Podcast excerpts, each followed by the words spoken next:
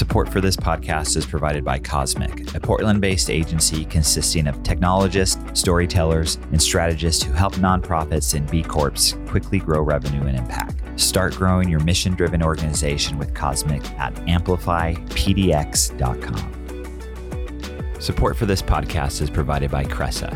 Cressa is the Occupier's Champion, the world's premier corporate real estate advisory firm, exclusively serving startup businesses and major global organizations alike. As a Portland pillar for over 25 years, Cressa partners with its clients throughout the entire project lifecycle, from workplace strategy and discovery through the deal transaction and project management delivery of space. Cressa partners without conflict and applies integrated expertise to make your business better. Go to cressa.com/Portland to connect with the Portland advisory team.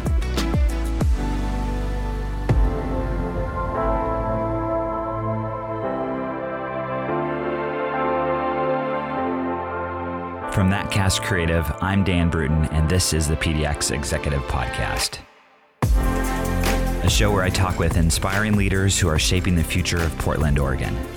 Every week, I sit down with business executives, startup founders, and community leaders to dive into their career journey and get insights into the impactful work they're doing in our slice of the great Pacific Northwest. Hey, everybody. Welcome back to the PDX Executive Podcast. Here we are, 2022. I hope it is starting off well for all of you and your families. As we kick off the new year, I'm really excited to have our next guest about a topic that I think became really prominent. I mean, it already was, in the past couple years, about housing and here locally in Portland. So I'm really excited to have Nathan Wildfire, who's the founder of the Missing Middle Housing Fund. Hey, Nate, welcome. Hey, thanks, Dan. It's awesome to be here. Thanks for having me on. Yeah, you bet. And Happy New Year. Yeah, Happy New Year. It kind of snuck up on me, to be honest with you. So, here we are. Well, I would love to just kind of really get into it and, talk about a little bit about the mission of the fund first. I think a good thing to define maybe first is, what is the missing middle? Can you talk about this group of, kind of our neighbors and folks and who kind of fits into that? Absolutely. So the missing middle is a term that generally in housing and economic development circles can mean one of two things. And I want to be clear, when we talk about it, we mean both. First, the missing middle refers to income, how much money you make. There are folks who are at a lower end of an income spectrum, and in terms of their housing, they generally have access to subsidized housing, which is based on the amount of annual income they have. And then at the other end of the spectrum, there are higher income earners who generally have access to what we would call market rate housing. They can essentially afford to live in places they want to live near economic vitality. But in the middle, there's sort of everybody else. They make too much money to qualify for what's known as subsidized affordable housing, and they don't make enough to live in housing near economic opportunity. So they're stuck. We don't generally create housing for that missing middle. That's generally the first definition of missing middle. If you want to use a HUD definition, by the way, that's 80% of area median income to about 120% of area median income. Okay. Think of nurses, bus drivers, your barista. What we've come to learn are essential workers over the course of the pandemic. The second meaning of missing middle is generally referring to the form of housing. So you can sort of think in your mind about all the housing you've seen developed over the last few years or decades in Portland and beyond. Generally, that's apartment buildings and single-family homes. Mm. And the missing middle is this bunch of housing opportunities that are in between those two options. Maybe they're ADUs, the backyard housing. Maybe they're more traditional courtyard style housing. Heck, if you want to get real funky, you can even think of the houses that sort of float on the river, right? They're just the non-traditional everything in between. And a lot of that housing was really commonly built up until probably the 50s, 60s, and 70s, when a lot of zoning codes changed and prohibited that type of housing from being built. So that's a longer way to say missing middle is really income-based and form-based. Make sense? Yeah, and I appreciate that definition. I think it's really important to kind of start off talking about that. And, you know, you kind of mentioned, you know, in the 50s, the zoning laws, what has traditionally kind of been done for this cohort, you know, of our friends and neighbors that fit into that in the past, let's say 15 years? Because I've lived in Portland about 15 years and you've been here a while. We've seen the city change a lot in terms of affordability and things. So I'm just curious, just here locally in the metro, when I say Portland, you know, metro area, kind of the urban growth boundary. I'm not sure what kind of some of the solutions that have been implemented or been floated before you started your fund. The easy answer is not much. Yeah. So I've been in Portland for 6 years, but this story is not unique to Portland. It's not unique to Oregon. I grew up in Pittsburgh, Pennsylvania. I worked 4 years in Burlington, Vermont. This story is common no matter where you go.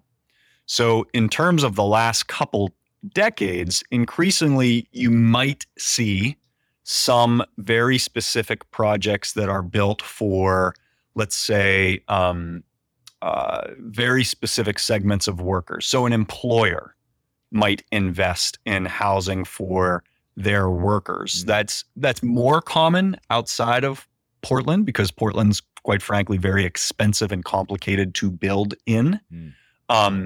You might see what you would commonly think of as modular homes, or sort of the like mobile home parks. That has been a more common strategy over the last few decades to build more affordably. In some cases, you will see the really big federal funding mechanisms. Typically, those are like what's known as low-income housing tax credits. Okay. These are things that prioritize very, very low-income housing, but they would sometimes include a number of units that would qualify as middle-income units because they're restricted to certain incomes. Other than that, Dan, not a lot. That's sort of the problem, is that... You see single-family homes built and high-end apartments, and you see subsidized affordable. But because it's so expensive to build any kind of housing, if you don't have a big subsidy coming from somewhere, the rents for lower-income and middle-income individuals or sales prices don't justify the high cost of building the project at all. Right. We call that it doesn't pencil, right? The pro forma, the spreadsheet that you're using to figure out if the costs match the revenues you'll get from the project, it just doesn't work. Yeah. The consequence, we don't build it. Well, let's talk about your fund, because obviously this is one of the innovative solutions, I think. So I'd love to hear just the origin story of it and then get right into it, you know, some of the mechanics of it. Let's start just a little bit further back than the birth of the fund. So I worked for about 3.5 years for the state of Oregon managing an institutional investment fund. This was a fund that invests in things like venture capital funds, angel funds, and debt funds around the state of Oregon to promote business growth, essentially creating and supporting funds in Oregon that then invest in businesses.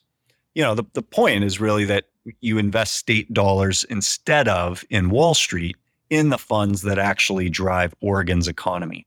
One of the things that we invested in as the state of Oregon, alongside things like Umpqua Bank, Portland State University, and a few others, was a blockchain technology accelerator. It was known as the Oregon Enterprise Blockchain Venture Studio. Very long name. But the point of that initiative was to support blockchain enterprises and initiatives. The my co-founder of the nonprofit, the Missing Middle Housing Fund, Jeff Gauss, was one of the creators of that blockchain accelerator. Since that time, multiple businesses have grown out of that accelerator, which the state of Oregon invested in.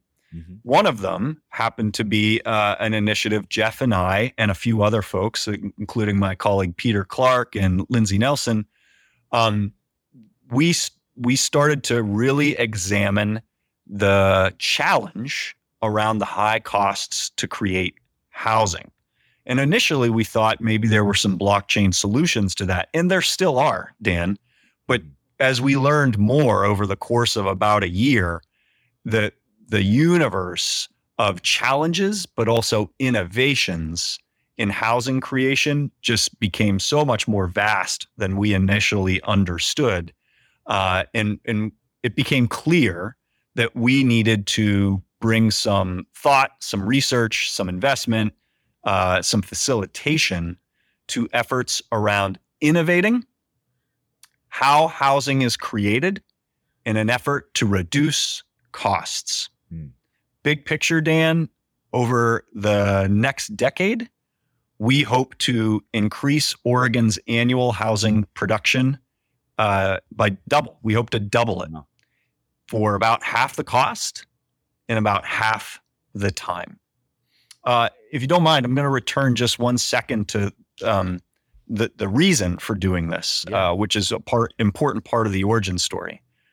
No, we interviewed folks all over the state, and increasingly, employers would say, we've had open jobs. This is before the pandemic. We've had open jobs for, in some cases, 2 years. We can't grow because folks show up to get a good job. Maybe it's Tillamook Creamery out at the coast. Maybe it's the hospitals. They're spread throughout the state. Maybe it's a manufacturer in Bend. And in every case, they say, we can't grow because people show up to get this job and there's nowhere to live or nowhere they can afford. And so they increasingly have to drive 40 minutes, an hour. Think of the cost of doing that in dollars and time and quality of life. And so a really key part of an economic development strategy for the state of Oregon, quite frankly, is housing. And what's the biggest expense you or I or most people ever make in our lives? It's the roof over our head, whether that's for sale or rent. And so housing is not only tied to economic development across the state, but really our personal wealth and stability. It really starts with a home. So, and I appreciate that background and context because, obviously we're here in Portland. I grew up in other parts of the state and smaller, and I've lived on the coast, and that has been a challenge for decades, right? So let's talk about kind of the fund and I guess getting really into it, the mechanics of it. How does it work? Is it launched? And kind of go from there. Sure. So we launched formally last May. Our biggest supporters right now are Umpqua Bank and the state treasury. Umpqua Bank has long been it's the largest bank headquartered in Oregon. Mm-hmm. They've long been a supporter of community growth and initiatives. And they had been a supporter of that blockchain accelerator too. So it made sense for them to invest in innovations that reduce the cost to create housing, hence community. And also, it's really critical to folks like Umpqua Bank for their employees.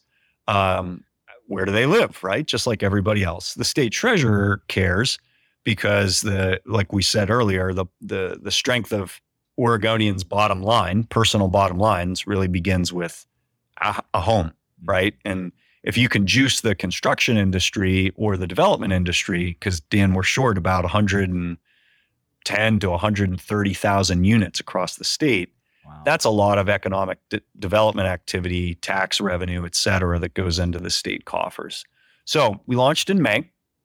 And today is actually a really interesting day to be talking with you. Because in November, we launched a statewide workforce housing innovation competition. We've challenged developers, contractors, product manufacturers, financiers, government entities, nonprofits to give us their most creative ideas to reduce the cost to build housing with a focus on workforce housing across the whole state. And those proposals are due today. Okay. So, it's a little early because most of them are going to come in right at the deadline. I know that from my experience working in government. Yeah. But by the end of our business day today, we will have proposals from across the state. And I don't want to spoil any of the folks we've spoken with. I want to give them a chance to submit, but it's been fascinating to hear ideas like 3D printed houses, cutting red tape from a government perspective, innovative ways of doing blitz builds with contractors for housing that nonprofits. Sorry, blitz build means you build it in about 3 days. You bring everybody on site and it's a blitz. A lot of the products are pre-manufactured. So it's sort of like a big wall would come off of a truck and you tilt it up and the electricity and the plumbing are already in there and sort of like Legos. You build it on site. You can build a whole house in 3 days. So that's a blitz build. Got it. And not to get too sidetracked about that, because I have read about that and, it seems like there's a lot of future in that kind of build. Is that, I know that's just one of the concepts, but sure. Has that been implemented in other kind of cities and markets you know about? Because that seems like something. It has. Yeah. So the one I was talking about is sort of a combination of two ideas. So the first idea is what you would call pre-manufactured products, manufactured homes. So think of when you typically think of building a house, you think of a lot of hammers and nails, a lot of 2x4s, drywall cut to size, right? You bring in a plumber, you bring in an electrician, you bring in your HVAC people, and sort of it all happens over time. You can watch it. You've seen those fast motion videos of like a house or a building being built. Pre-manufactured stuff means that's all built in a factory. And then it shows up on site like Legos, like pieces of a puzzle. And everybody sort of shows up at the right time, at the right appointed moment, and you tilt up all the pieces and you fix them together and voila, you've got a house or you've got a building. The second part of this concept is really popularized by folks like Habitat for Humanity, where you get contractors or volunteers to donate their time. And instead of, a modest number of people working on site over a prolonged period of time, it's like a beehive. There's many, many, many people show up on site, all with very specific tasks. And instead of something taking maybe 3 to 6 months to build, it happens in a manner of days or weeks. So when you combine those two concepts together, you end up with a very, very abbreviated construction schedule. And that's, time is money. Mm-hmm. Thanks for that again. And so these applications are coming in, just a date, timestamp. Today is January 6th, right? January 6th. Make sure I get that right. And so this will come out, shortly after today. But these pool of, ideas and concepts come in. What's kind of the next steps? That's right. So we have a volunteer review committee. They are sort of the same group of people, but not the applicants. They're architects, they're general contractors, they are financiers, folks from the universities, essentially anybody that has expertise in both innovation and housing creation. That group of volunteers and review committee members, they are going to review all of those applications over the next month. In late January, early February, we will determine who our finalists are.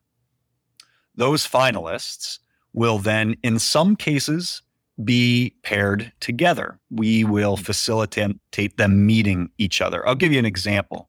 Let's say someone comes in with a really, really innovative way to finance land acquisition. That's a very cumbersome thing to do, is buying land across Oregon or securing land or leasing land.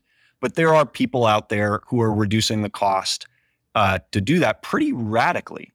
So let's say that's your innovation, right? You're just the land person.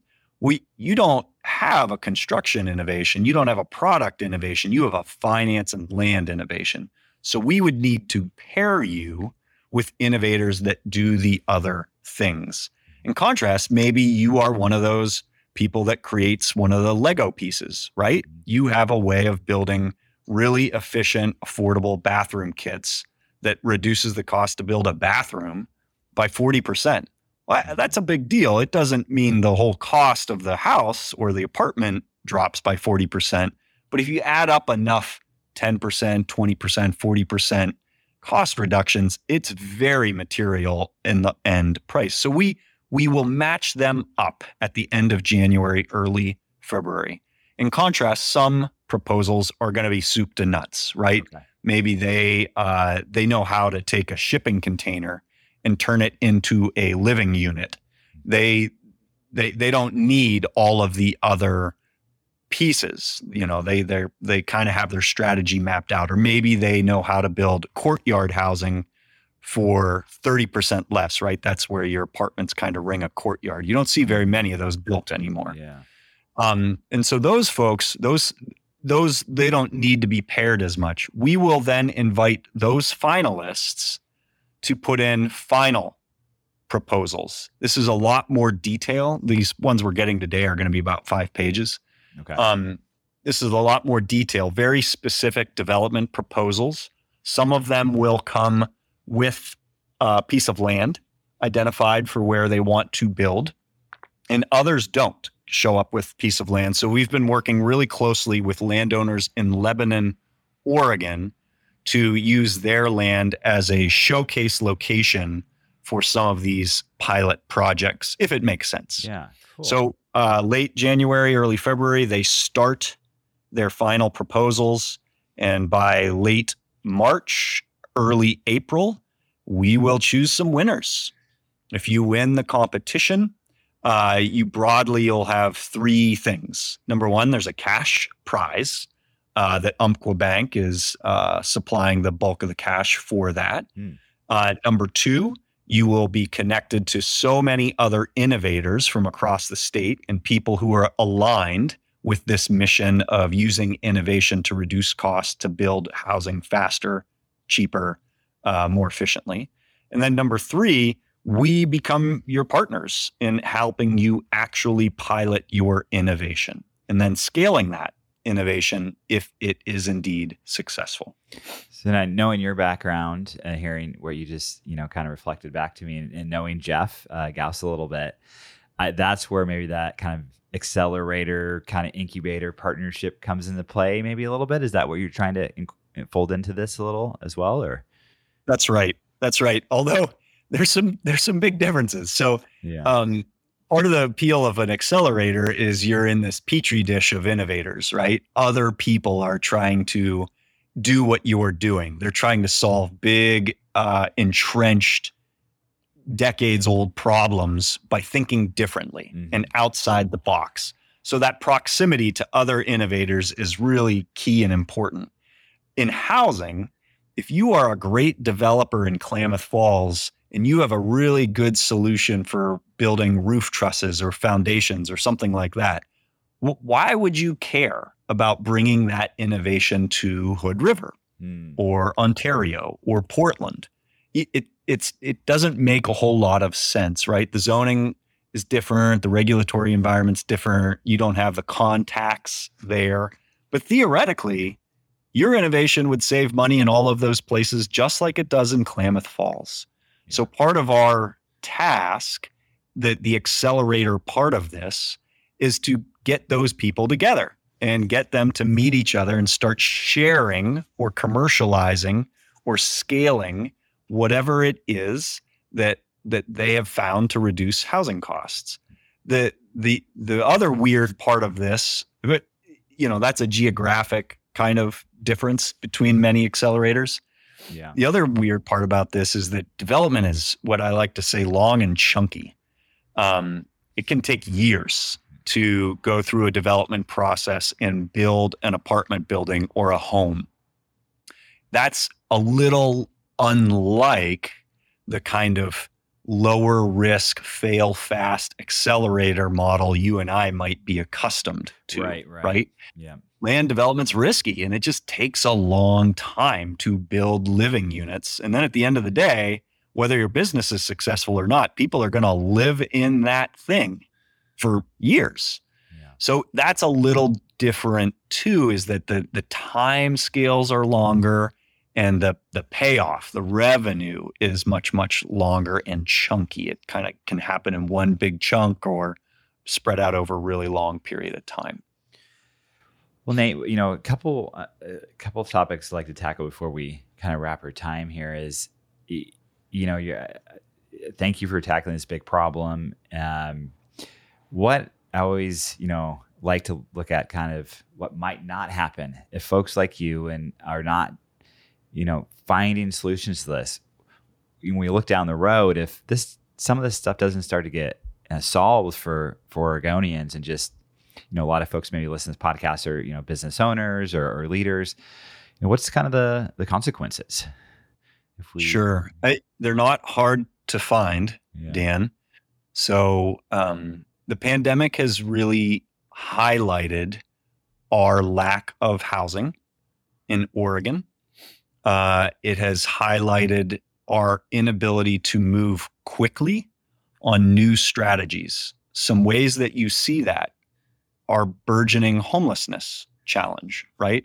When you have a lack of housing resources, it doesn't take that much from a macroeconomic standpoint to see folks losing access to shelter and home. So that's a very glaring consequence of not having enough units, period, across the state for the number of people pursuing economic opportunity here. As a second, really pretty obvious example is the inability of businesses to hire. Right. I used the example before of like a Tillamook Creamery. Another one is hospitals like Providence, who right now are busing nurses to the coast to live in hotels for 3 to 4 days in a row versus being able to live in towns like Seaside, Gerhardt, Astoria, others, because there's just not enough units, period. And so this is a consequence, right? That they either can't hire or they're going to drastic measures to get the employees they need in the places they need them. A third consequence is more rural places increasingly are seeing higher and higher costs for housing as people who formerly lived in urban places are increasingly seeking rural places to live because of this kind of work from home move, increased connectivity. And so a consequence of that is that you've seen housing price pressures, and increased levels of commuting in rural places where there weren't before. Right. Yeah, I think, and getting back to the business, I didn't know that, as you said. Providence. Wait, 1 second, Dan. Yeah, you bet. Sorry about that.